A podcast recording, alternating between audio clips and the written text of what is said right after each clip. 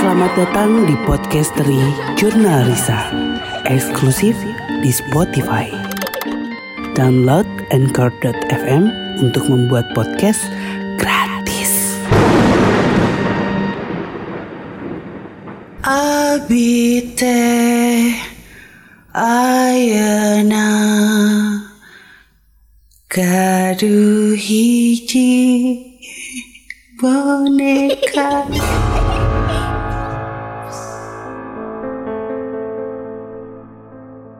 Assalamualaikum warahmatullahi wabarakatuh. Selamat datang di Podcastery Jurnal Risa. Udah hari Senin nih, berarti saatnya saya, Risa Saraswati, menemani kalian di Podcastery. Jangan lupa setiap hari Senin, Rabu, dan Jumat kita anak-anak Jurnal Risa akan setia bercerita kepada kalian karena kita bersama Podcastery eksklusif di Spotify. Waktu itu saya sempat cerita soal Peter C S. Dan sering banget sih saya menceritakan tentang Peter C S di Podcastery. Hmm...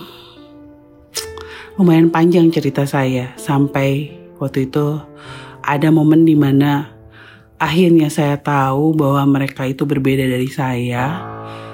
Tapi saya coba mengenyahkan semua pikiran buruk tentang hantu, apalagi menyangkut Peter C S, dan saya yakin, pada akhirnya saya yakin tidak semua hantu itu buruk seperti yang selama itu saya pikirkan. Saya selalu berpikir bahwa hantu itu jahat, hantu itu menyeramkan, hantu itu bisa membunuh manusia. Yaitu yang udah ada di benak itu. Gara-gara mungkin selama ini saya menonton film-film horor yang biasanya sang hantu membunuh tokoh jahat di film atau hantu meneror orang-orang sampai dengan membunuh mereka. Tapi pada saat itu saya berpikir, ketika akhirnya saya tahu bahwa Peter Chase itu berbeda dengan saya, bahwa mereka adalah hantu, di situ saya mikir, oh, tapi selama satu tahun saya mengenal mereka, walaupun saya mengenal mereka sebagai manusia, kok kayaknya nggak pernah ya sekalipun mereka berbuat jahat kepada saya. Setidaknya itu yang saya rasakan. Alih-alih berbuat jahat, mereka malah merangkul saya, menemani saya, menjalankan aktivitas sehari-hari bersama saya, dan benar-benar layaknya seorang anak manusia. Mereka masih bersikap kekanakan, mereka masih suka bermain petak umpet, mereka kadang jahil kepada orang-orang yang memang menyebalkan, yang rasa-rasanya sih kok manusiawi banget ya. Lama saya berpikir tentang itu. Sampai akhirnya saya memutuskan, oke, mulai detik ini saya tidak peduli lagi mereka manusia atau hantu, tapi selama saya masih nyaman berteman dengan mereka, saya akan menjalaninya. Berkali-kali kakek saya berpesan kepada saya, "Neng, hati-hati, biar bagaimanapun mereka berbeda dari kamu. Ada sesuatu yang tidak kamu mengerti, yang mungkin suatu saat akan membahayakan kamu." Waktu itu saya masih S D. Gak ngerti lah saya dengan kata-kata yang kayaknya begitu rumit untuk saya pahami. Ah udahlah. Emang bisa apa sih mereka sama saya? Gak akan lah mereka sampai membunuh saya, mencelakai saya, atau melakukan hal-hal bodoh seperti yang selama ini saya pikirkan. Ya udahlah. Akhirnya saya mencari cara untuk kembali berteman dengan mereka.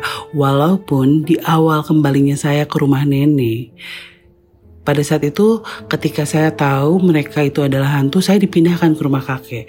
Dan ada satu momen di mana saya kangen banget sama mereka, dan saya harus melakukan kebohongan-kebohongan pada kakek saya agar bisa balik ke rumah nenek dari keluarga papa.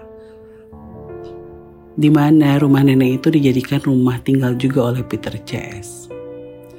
Kembalinya ke rumah itu, saya pikir akan gampang ya manggil Peter C S. Tapi ternyata tidak segampang itu. Mereka bagai hilang, ditelan oleh bumi. Mereka tidak muncul lagi. Berkali-kali saya nyanyikan lagu Boneka Abdi. Mereka tidak muncul. Sampai satu saat ada momen di mana papa saya diganggu oleh mereka. Saya udah ceritakan di Podcastery sebelumnya. Dan saya tahu banget dari cara mereka mengusili. Belum lagi papa juga bermimpi melihat anak-anak kecil berambut pirang sebanyak lima anak yang pada saat itu mengganggu papa. Papa saya ya. Dan dari situ saya langsung mikir, oke okay, ini Peter C S, berarti mereka masih ada di rumah nenek. Berarti sebenarnya mereka masih ada sekitar saya. Tapi mungkin ada hal yang membuat mereka itu susah banget untuk mewujudkan keinginan saya untuk bertemu mereka. Akhirnya, saya memutuskan untuk berbicara kepada mereka. Karena saya tahu mereka pasti mendengarkan saya. Walaupun mereka enggan untuk menampakkan diri di depan saya. Dengan menghadap sebuah sudut kosong di kamar, saya menghadap ke sana. Di depan tembok kosong, saya berbicara sendirian. Sebenarnya bukan tembok kosong, tapi saya tahu sudut kamar saya itu adalah sudut yang paling mereka sukai. Mereka kerap berkumpul di sana, berbicara dengan saya yang duduk di atas tempat tidur. Ah, kayaknya ini ada tempat yang oke nih untuk mencoba memancing mereka muncul.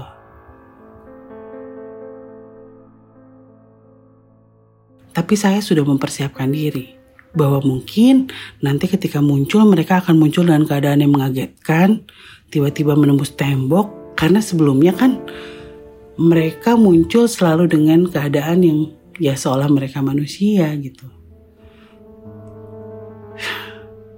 Ya udahlah, saya mempersiapkan mental saya. Saya bilang gini, Peter, Hans, Hendrik, Jansen, dan William, saya tahu kalian semua ada di rumah ini. Kalian hanya bersembunyi dari saya. Kalian seperti sedang bermain petak umpet bersama saya. Dengarlah apa yang ingin saya katakan kepada kalian malam ini. Peter, Hans, Hendrik, Jansen dan William, saya tahu kalian adalah hantu. Dan saya juga tahu bahwa saya adalah manusia. Persahabatan kita adalah persahabatan yang sangat aneh. Tapi saya tidak takut pada kalian. Saya tahu kalian adalah hantu yang baik. Saya ingin tetap berteman bersama kalian. Saya ingin tetap bermain. Saya ingin menghabiskan banyak waktu dengan kalian. Saya ingin menjadi sahabat kalian. Sahabat yang terbaik. Karena tidak ada satu manusia pun yang bersikap baik kepada saya seperti kalian. Kepada saya. Jadi tolong, muncullah. Kalian tidak perlu mengganggu siapapun di rumah ini untuk menunjukkan bahwa kalian memang ada di sini. Saya tahu kalian ada. Tidak usah ganggu papa saya, tidak usah ganggu saudara-saudara saya atau nenek saya. Tolong jangan lakukan itu. Karena jika kalian melakukan itu, kakek saya akan semakin marah kepada kalian. Dan kita akan semakin susah untuk bertemu. Saya tahu kalian adalah hantu.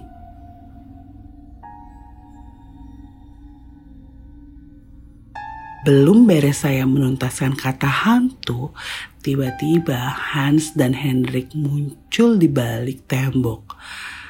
Stop, Risa. Jangan panggil kami dengan sebutan hantu, karena kami bukan hantu. Ya, Risa, saya adalah anak laki-laki yang sangat baik. Saya tidak suka disebut hantu. Tiba-tiba Jansen muncul. Diiyahkan oleh Peter yang juga muncul di balik tembok. Risa, kalau ingin berteman dengan kami, bertemanlah. Tapi jangan bilang kami adalah hantu. Dan lalu William. Risa, tidak ada kata yang lebih buruk daripada hantu. Itu sangat menakutkan, karena sesungguhnya kami semua juga takut pada hantu. Hantu bagi kami adalah sesuatu yang jahat. Dan jangan pernah sekalipun kamu memanggil kami dengan sebutan hantu, karena kami akan sangat marah. Masih agak syok saat itu, karena mungkin ini kali pertamanya saya melihat mereka muncul dari balik tembok. Bayangannya tuh keluar langsung dan langsung berwujud tubuh-tubuh anak kecil yang saya kenal. Mungkin sekarang saya bisa mengingatnya dengan baik-baik saja, menganggap itu adalah hal yang lucu, pengalaman yang tak terlupakan. Tapi pada saat itu saya ngerasa bahwa gila, masih gak percaya saya kalau mereka ini adalah hantu. Selama satu tahun saya kenal mereka, mereka adalah anak-anak manusia yang mengaku bahwa mereka tinggal tidak jauh dari rumah ini. Tapi kali ini mereka benar-benar muncul seperti yang saya bayangkan. Sebelumnya saya mengumpulkan keberanian untuk meyakinkan diri, oke Risa, mereka akan muncul sebagai hantu dan kamu akan baik-baik saja, kamu kuat. Kamu akan bisa terlihat normal di depan mereka.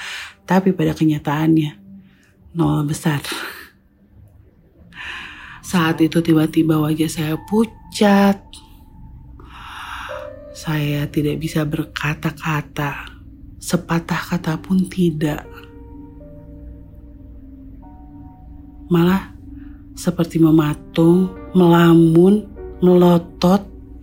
Tidak bisa memandangi satu persatu. Pandangan saya hanya pada William, karena William yang terakhir bicara. Dan pada saat itu tiba-tiba, Risa, Risa, kamu bilang kamu mau berteman dengan kami walaupun kami seperti ini. Tapi kamu saat ini terlihat sangat takut kepada kami. Apakah kamu benar-benar mau berteman lagi dengan kami? Itu karena saya tahu bahwa oke oke oke oke oke oke walau takut tapi tapi jangan sampai diem gak ngapa-ngapain, karena saya butuh mereka, saya enjoy bersama mereka dan saya ingin momen-momen yang waktu itu saya rasa membuat saya bahagia itu balik lagi gitu. Dan pada saat Peter berkata seperti itu, saya langsung menganggukkan kepala. Ya, ya, ya, ya, ya, maafkan saya. Saya belum terbiasa melihat kalian seperti ini. Tolong maafkan saya. Lantas mereka semua tertawa. Dan pada akhirnya mereka bilang, Risa, kami dilarang untuk bertemu denganmu. Kakekmu telah membuat pagar yang begitu tinggi sehingga kami tidak bisa berada dekat-dekat dengan kamu dan kamu juga tidak bisa melihat kami. Tapi kami tahu kamu memikirkan kami. Kamu kembali datang ke rumah ini untuk bertemu kami. Dan untung kamu tadi berbicara bahwa kamu memanggil kami, mau berteman lagi dengan kami tanpa takut apapun. Sebenarnya dengan kata-kata itu, akhirnya pagar yang sudah dibuat tinggi oleh kakek saya runtuh. Karena saya yang memanggil mereka dan mengizinkan mereka untuk masuk kembali ke kehidupan saya. hari-hari setelahnya terasa sangat membahagiakan. Tahu gak sih kayak orang yang lagi pacaran, udah gitu tiba-tiba putus karena sebuah masalah, lalu lama-lama jadi kangen terus balikan lagi. Dan pada saat kembali pacaran tuh rasanya meluap-luap, berbunga-bunga. Perasaannya jadi seratus delapan puluh derajat, enggak deng, berapa ya, kayak bertambah beratus-ratus persen, jadi lebih menyenangkan daripada sebelumnya gitu. Dan itu yang saya rasakan, kami kembali bermain-main, saya melakukan banyak kebohongan, karena saya mau gak mau harus menipu keluarga di, dari kakek saya. Menipu keluarga dari kakek saya demi bisa berlama-lama tinggal di rumah nenek dari keluarga papa. Mulai dari ada tugas lah, kerja kelompok lah, pulang sekolah kemalaman lah. Karena pada saat itu memang rumah nenek tuh deket banget dari sekolah. Sementara untuk menuju rumah kakek dari sekolah itu butuh naik angkutan umum, naik angkutan umum beberapa kali. Jadi ya udahlah, hal itu dimaklumi. Tapi pada kenyataannya saya melakukan hal-hal yang kakek saya larang. Saya bermain-main, saya kembali bolos sekolah, saya kembali bernyanyi-nyanyi di atas loteng. Tapi kali ini karena saya tahu keluarga saya gak boleh tahu apa yang saya lakukan, jadinya tuh kayak pacaran backstreet, tau gak? Umpet-umpet, keadaan lagi sepi baru naik ke loteng. Nyanyi-nyanyi juga gak keras-keras, ngobrol di kamar pun ya pelan-pelan sekali. Saya menyanyi lagu Monica Abdi juga ya, berbisik-bisik, Abite. Dan mereka tahu itu. Tidak perlu saya berteriak-teriak, mereka akan datang. Keadaannya jauh lebih menyenangkan. Ternyata hantu tidak semenyeramkan itu ya. Itu yang ada di benak saya. Pesan dari kakek saya mulai terabaikan. Padahal kakek itu wanti-wanti banget, jangan terlalu jauh berhubungan dengan yang namanya hantu.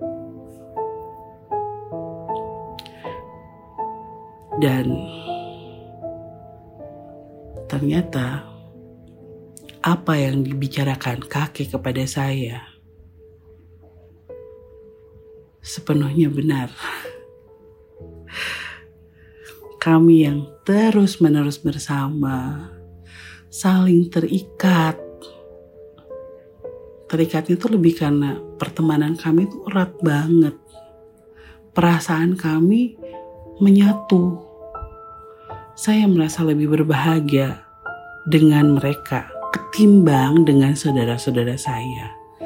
Awalnya saya masih bisa bergaul dengan saudara-saudara saya. Tapi saya memang sudah tidak terbiasa dengan teman-teman di sekolah. Lama-kelamaan, karena saya takut ketahuan kan oleh keluarga, saya mulai menjauh dari saudara-saudara saya. Saya mulai menutupi apa yang saya rasakan, apa yang saya lakukan demi bersama mereka. Dan hari demi hari kami jalani, keadaannya semakin terasa posesif. Saya gak mau mereka bertemu dengan anak lain yang bisa melihat mereka. Saya gak mau mereka direbut dari saya.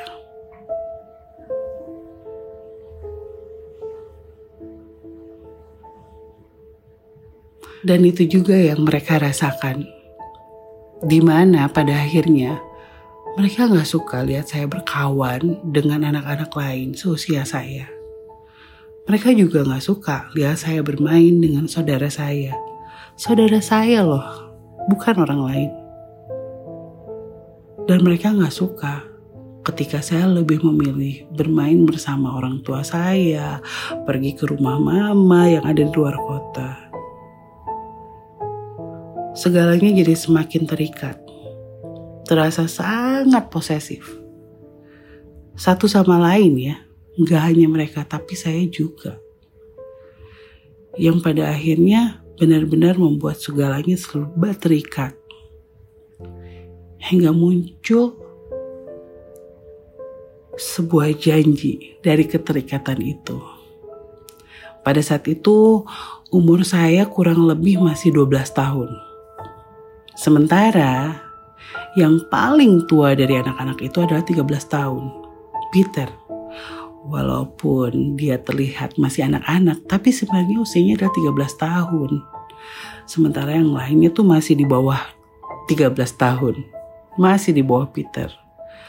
Saya yang usianya dari dua belas tahun.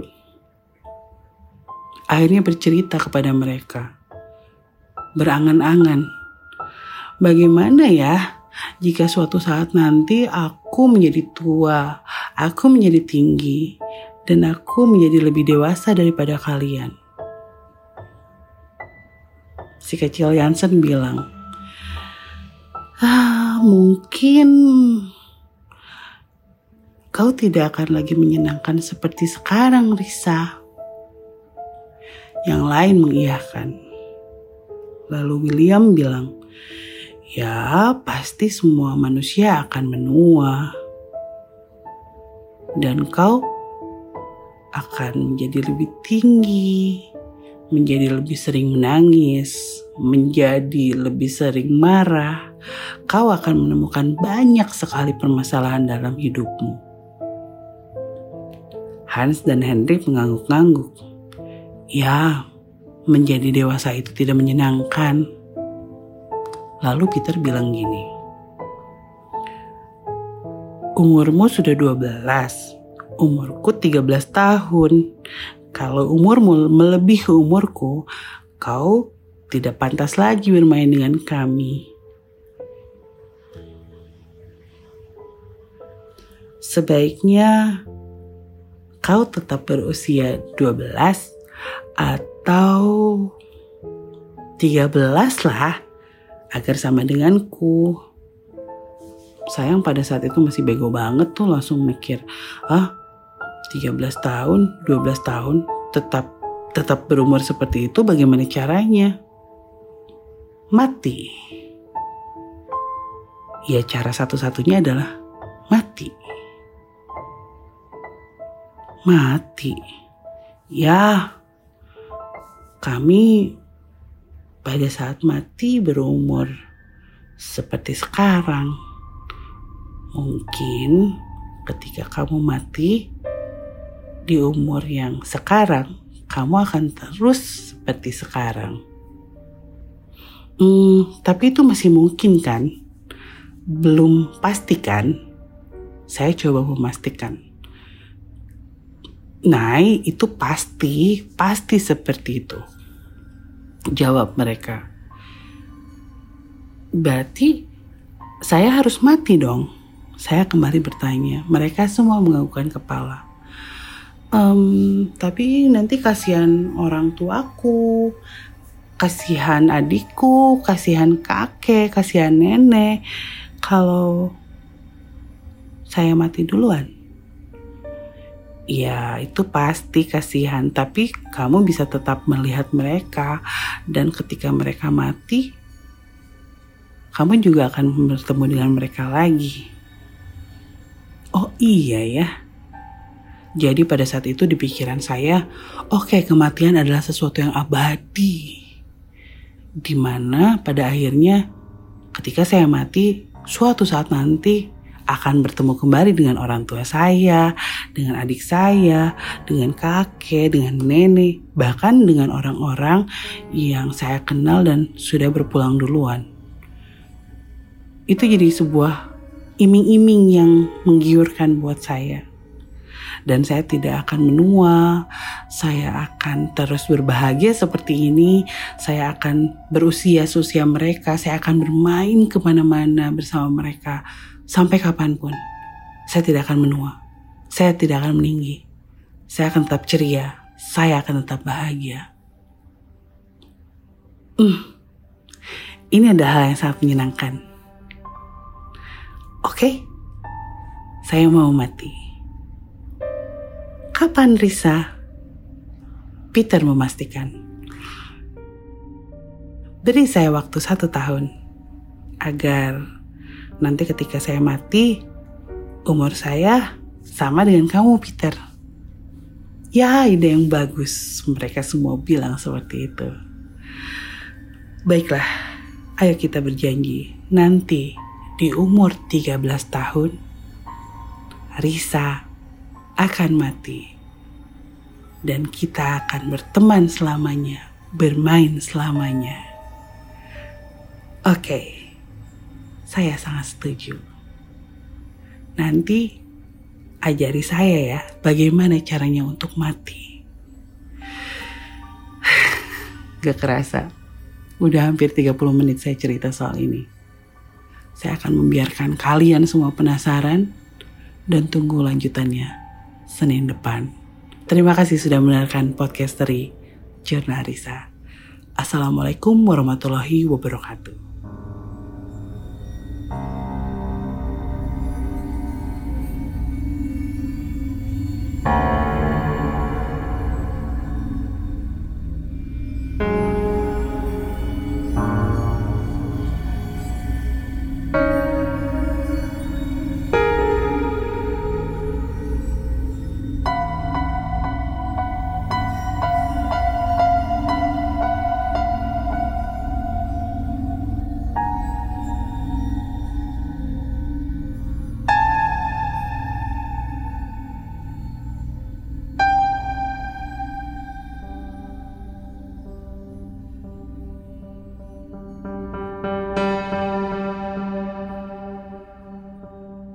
Abite ayana